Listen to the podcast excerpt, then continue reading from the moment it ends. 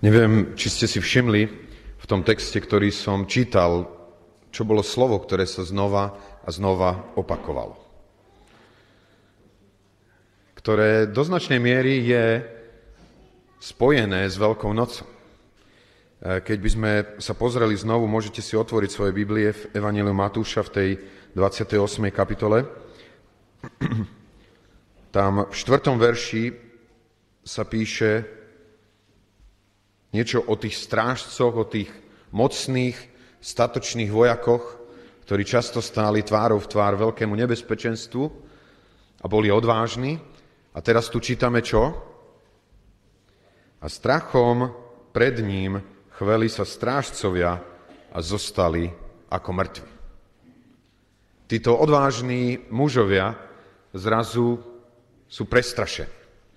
Pozrieme sa potom ďalej v 5. verši, Aniel hovorí ženám, vy sa nebojte. To znamená, že asi sa, asi sa báli. A potrebujú uistenie. Vy sa nebojte. Osmi verš.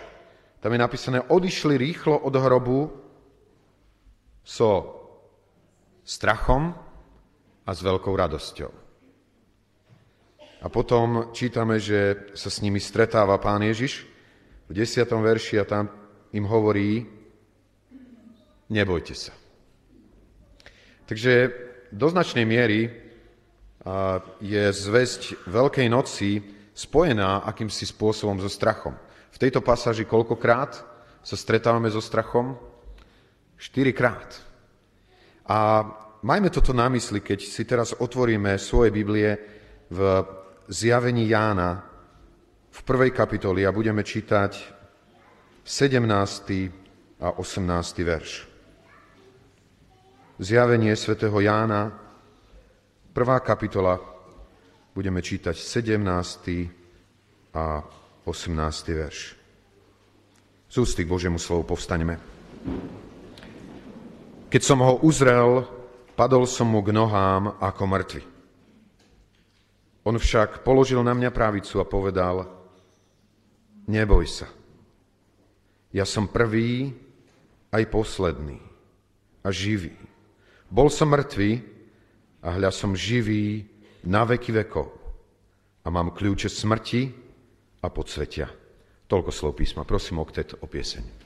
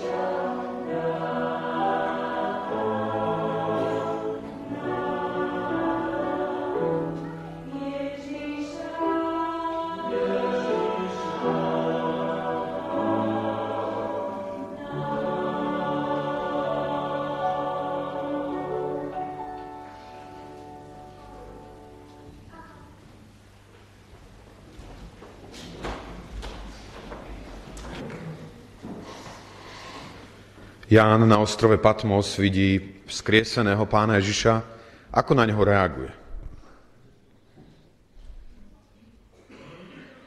Čo tam čítame? Keď som ho uzrel, padol som mu k nohám ako mŕtvy. Myslím, že to je skúsenosť viacerých ľudí písma, že keď stretávajú Boha v jeho, v jeho sláve, že jednoducho nemôžu nič iného robiť ako Ezechiel, len padnúť ako mŕtvy, ako Daniel, padnúť ako mŕtvy. Dokonca aj v Novom zákone, v Evangeliach, keď čítame o, o Petrovi, ktorý pri tom zázračnom rybolove uvidí len časť, len taký záblesok slávy pána Ježiša, tak čo čítame, že tam urobí? Padá na svoje kolena a hovorí, odídi odo mňa, pane, lebo som hriešný človek. V Božej blízkosti, v Božej prítomnosti, v prítomnosti vzkrieseného pána sú ľudia zasiahnutí tak, že padajú pred ním. Prežívajú niečo z veľkej bázne. A v tejto pasáži zjavenia, ktorú sme čítali, nachádzame piatýkrát súvis so strachom alebo bázňou. Strach je asi najsilnejšia emócia, ktorú my ľudia máme. Je to emócia, ktorá nám dokáže veľmi zásadne zmeniť život. Dnes sú také psychické poruchy, ktoré sa nazývajú tak odborne, že fóbie. A existujú rôzne fóbie, rôzne strachy pred rôznymi vecami. Sú ľudia, ktorí sa boja výšok, ľudia, ktorí sa boja vody, ľudia, ktorí sa boja uzavretých miestností, ľudia, ktorí majú panický strach pred niektorými zvieratami, ako hadmi alebo pavúkmi. Neviem, prechádzaš niečím v poslednej dobe, čo ti spôsobilo strach? Že sa začal báť niečoho? Existuje však jedna fóbia alebo panický strach, ktorú podľa Božieho slova má každý človek na svete. Viete, aká je to fóbia? Viete, aký je to strach? E, čítame o ňom v Židom v 2. kapitole v 14. verši. A pretože deti majú účasť na krvi a mese, aj on sám mal účasť na nich. A to preto, aby smrťou zničil toho, čo má moc smrti, to jest diabla, a aby oslobodil tých, ktorých čo? Strach pred smrťou zotročoval po celý život. Strach pred smrťou. Za mnohými fóbiami sa skrýva práve tento strach. A my sa dnes chceme pozrieť na vzkrieseného pána ako na toho, ktorý, ak je tvojim pánom, ak je tvojim záchrancom, potom ťa vyslobodzuje z tohoto strachu, tak ako vyslobodil zo strachu Jána na ostrove Patmos. A môžeme sa pozrieť teda na tú prvú vec, ktorou pán Ježiš vyslobodzuje Jána zo strachu. Keď som ho uzrel, padol som mu k nohám ako mŕtvy. On však položil na mňa pravicu. Môžeme hovoriť, že Ján tu hovorí o tom, čo jeho vyslobodilo z toho strachu, a to na prvom mieste bol nežný dotyk mocnej ruky jeho pána. Neviem, asi je to prirodzené, že keď sa deti boja, tak sa snažia čo? Dostať do náručia svojich rodičov dotknúť sa, nezostať osamotený s tým svojim strachom. A to isté prežil aj Ján. Jedného dňa každý jeden z nás uvidí to, čo videl Ján. A bude to úžasné, ak zažijeme aj túto vzácnú vec, položenie jeho ruky na nás. Viete, je to fascinujúce, že na jednej strane je tu obrovská moc, ktorá vo vzkriesenom Kristovi je, kde on hovorí, neexistuje nič, čo by bolo silnejšie ako ja. A na druhej strane táto moc dokáže byť tak úžasne jemná a nežná. Neviem, my obyčajne nemávame tieto skúsenosti s mocou.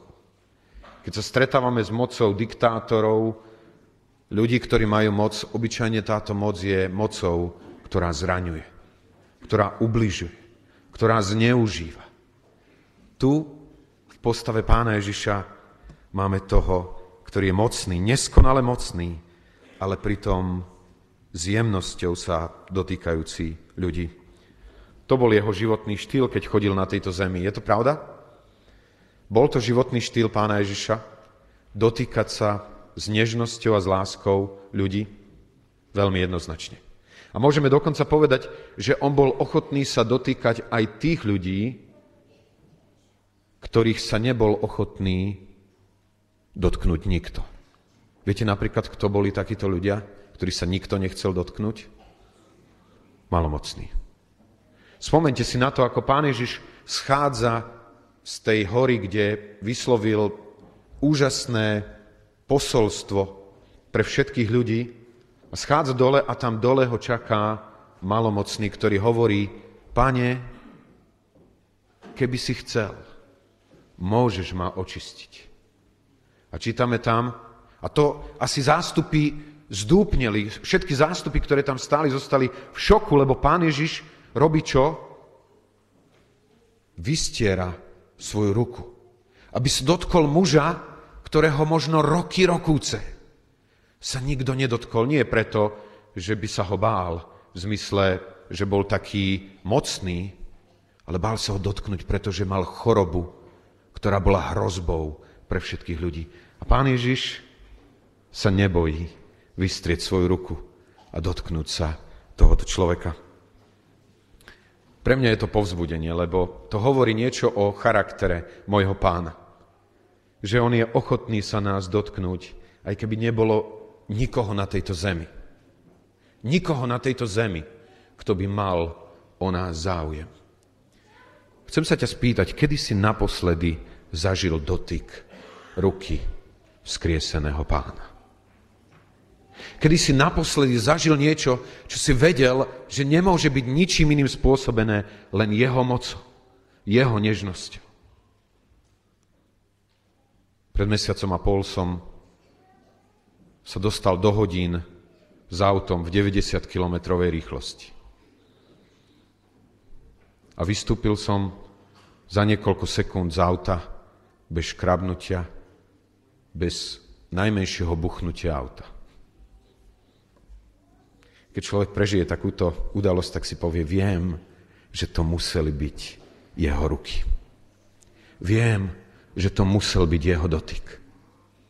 Viem, že to musela byť jeho ochrana. Jedna nádherná pieseň, možno z obdobia, keď církev viac žila so svojím pánom, znela Keď som ráno vstával, niekto, niekto sa ma dotkol. Bolo by úžasné, keby sme mohli znovu spievať túto pieseň ako svoje osobné význanie. Keď som ráno vstával, niekto sa ma dotkol. Viete, Boží ľudia, ktorí prežijú takýto Boží dotyk, sú iní celý deň. Tá piesem pokračovala. Čo tam ešte bolo?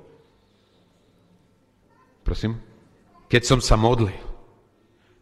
Boží ľudia, Zažívame to pri našich modlitbách, že keď sa modlíme, niekto sa nás dotýka. Ďalej tá pieseň mala ešte aké slova. Keď som si spieval, možno, že dôvod, že málo zažívame Boží dotyk, je, že si málo spievame. Keď som si čítal, niekto sa ma dotkol. Boží dotyk.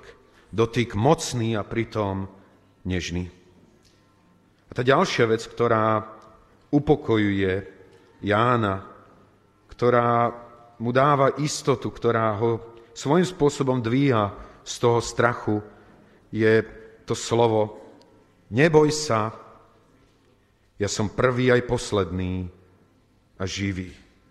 Bol som mŕtvý a hľa, som živý na veky vekov. To, čo je zaujímavé, je, pán Ježiš hovorí, že jeho život prichádza z kadial.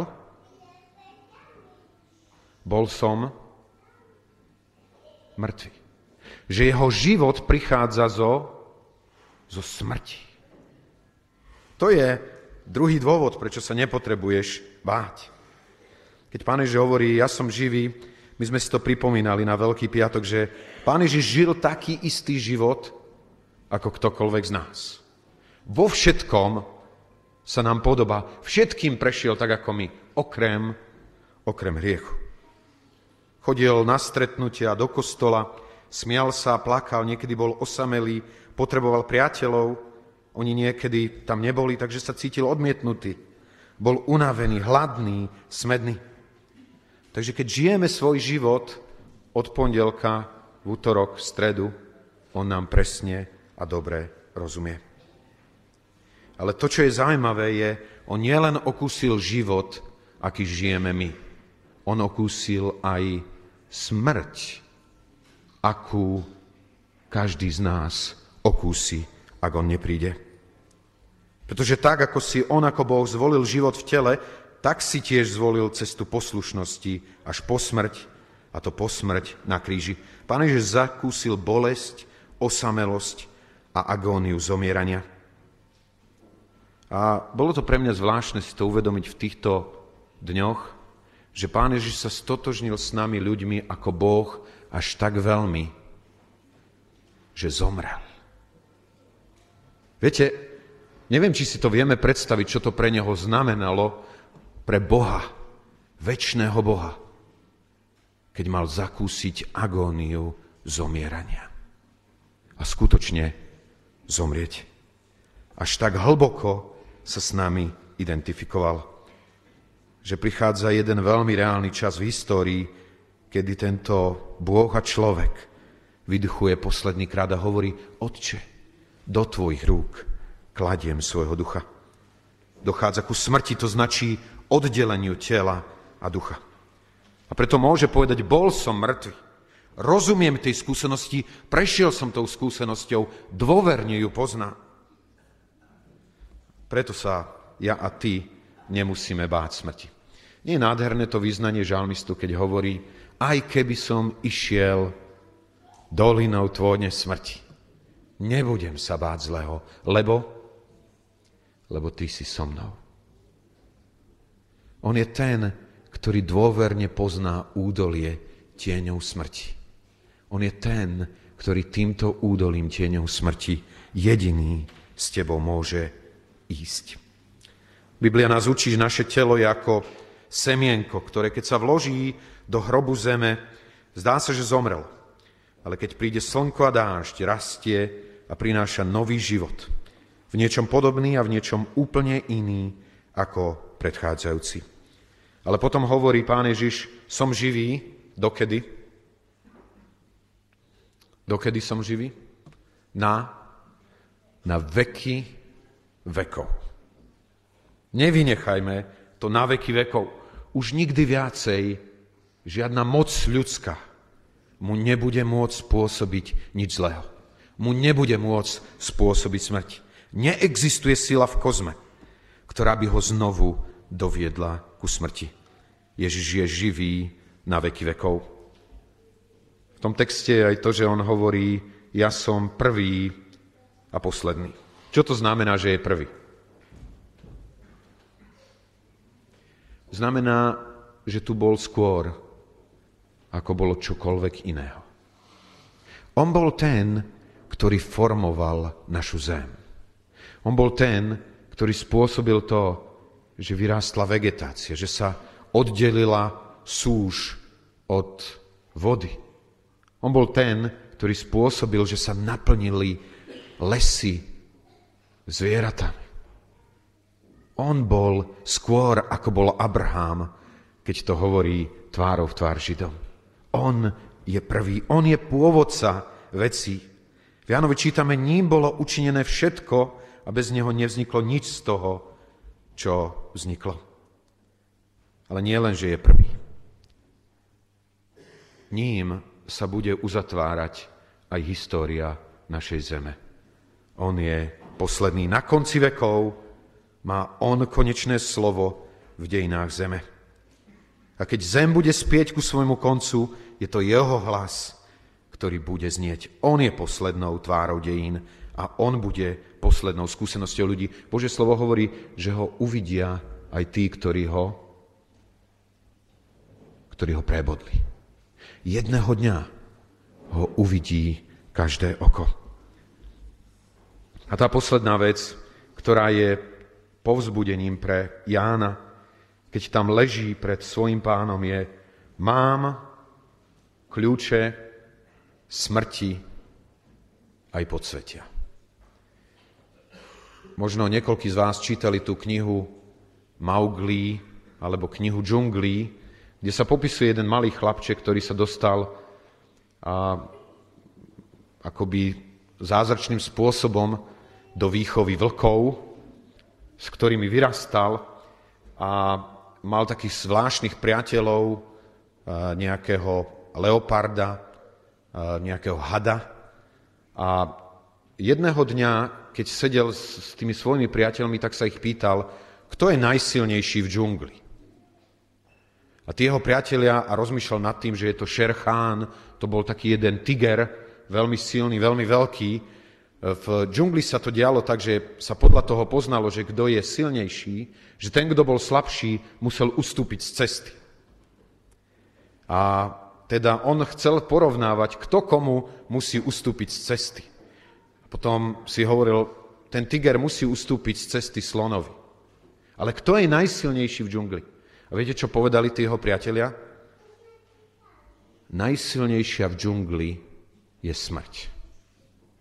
Smrti musí ustúpiť každý. Viete, čo hovorí pán Ježiš, keď hovorí, že mám kľúče smrti a podsvetia? Viete, čo hovorí? Že keď sa stretne na ceste on a smrť, kto musí ustúpiť? Smrť. Viete, tie kľúče, ktoré má ešte žiaria novotou. Prečo? Lebo boli zatiaľ len niekoľkokrát použité. Je to tak? Možno si spomeniete na tú udalosť, keď pán Ježiš ide do Naimu a stretáva tam ženu, vdovu, ktorá plače, pretože zomrel jej syn. A pán Ježiš používa kľúč, kľúč smr- od smrti a hovorí, mládenče, tebe hovorím, vstaň. Ten kľúč bol použitý, keď pán Ježiš stojí a plače pri Lazarovom hrobe. A potom sa otočí ku tomu hrobu a hovorí, Lazare, poď von. A ten kľúč bol použitý vtedy, keď Rímania dali pečať na kameň. Aby tým povedali, že ak niekto zlomí túto pečať, ak otvorí tento hrob, tak jeho zlomí Rím. A táto pečať praska. Ten kameň je odvalený. Pán Ježiš používa kľúče od smrti, aby ju porazil. Raz, raz navždy. To, to je ten rozdiel medzi tými ostatnými, že oni zomreli, ale on je živý na veky vekov. Jeho už nič nemôže ohroziť. Skoro ráno v tú veľkonočnú nedelu boli kľúče použité, aby odomkli zámky smrti a pekla. A keď prichádzajú ženy, aby videli, kto im odvalí kameň, uvidia ho odhalený, pretože Pán Ježiš je živý na veky vekov. Smrť bola konečným spôsobom porazená. Tak eh, sa te chcem spýtať, dnes ráno je niečo, čoho sa bojíš? Je niečo, čo ti prináša strach? Je tu riešenie na strach môj a tvoj. A to je dotyk jeho ruky na tvojom živote. To je jeho uistenie. Ja som prvý a posledný. A ten živý. Bol som mŕtvy, ale som živý na veky vekov. A hľa mám kľúče od smrti aj od podsvetia. Je tento pán tvojim pánom? Je on tým, pred ktorým sa každý deň skláňaš? Potom sa nemusíš báť ničoho. Potom môžeš v radostnej viere vyznávať, Pane, viem, že Ty ma prevedeš. Čímkoľvek na svete. Nech mu je za to česť a sláva. Amen. Povstaneme a stíšime sa v modlitbe.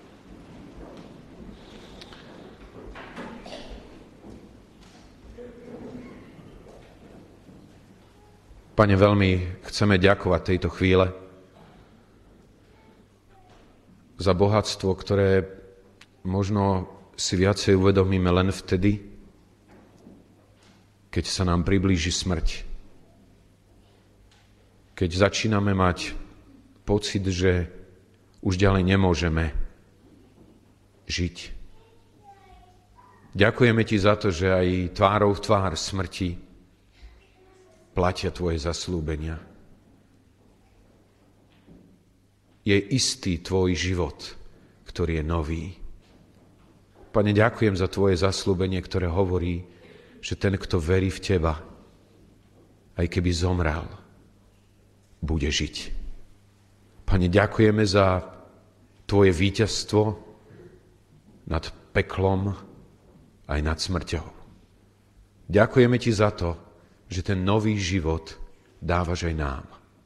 A tak prosíme, Pomôž nám žiť na každý deň tak, aby sme Teba, vzkrieseného pána, mohli aj svojimi životami osláviť. Pane, prosíme, daj nám tú správnu bázeň pre Tebou a vysloboď nás od každého z našich strachov. Tak, aby sme mohli konať Tvoju vôľu až dovtedy, dokiaľ nás na tejto zemi budeš držať.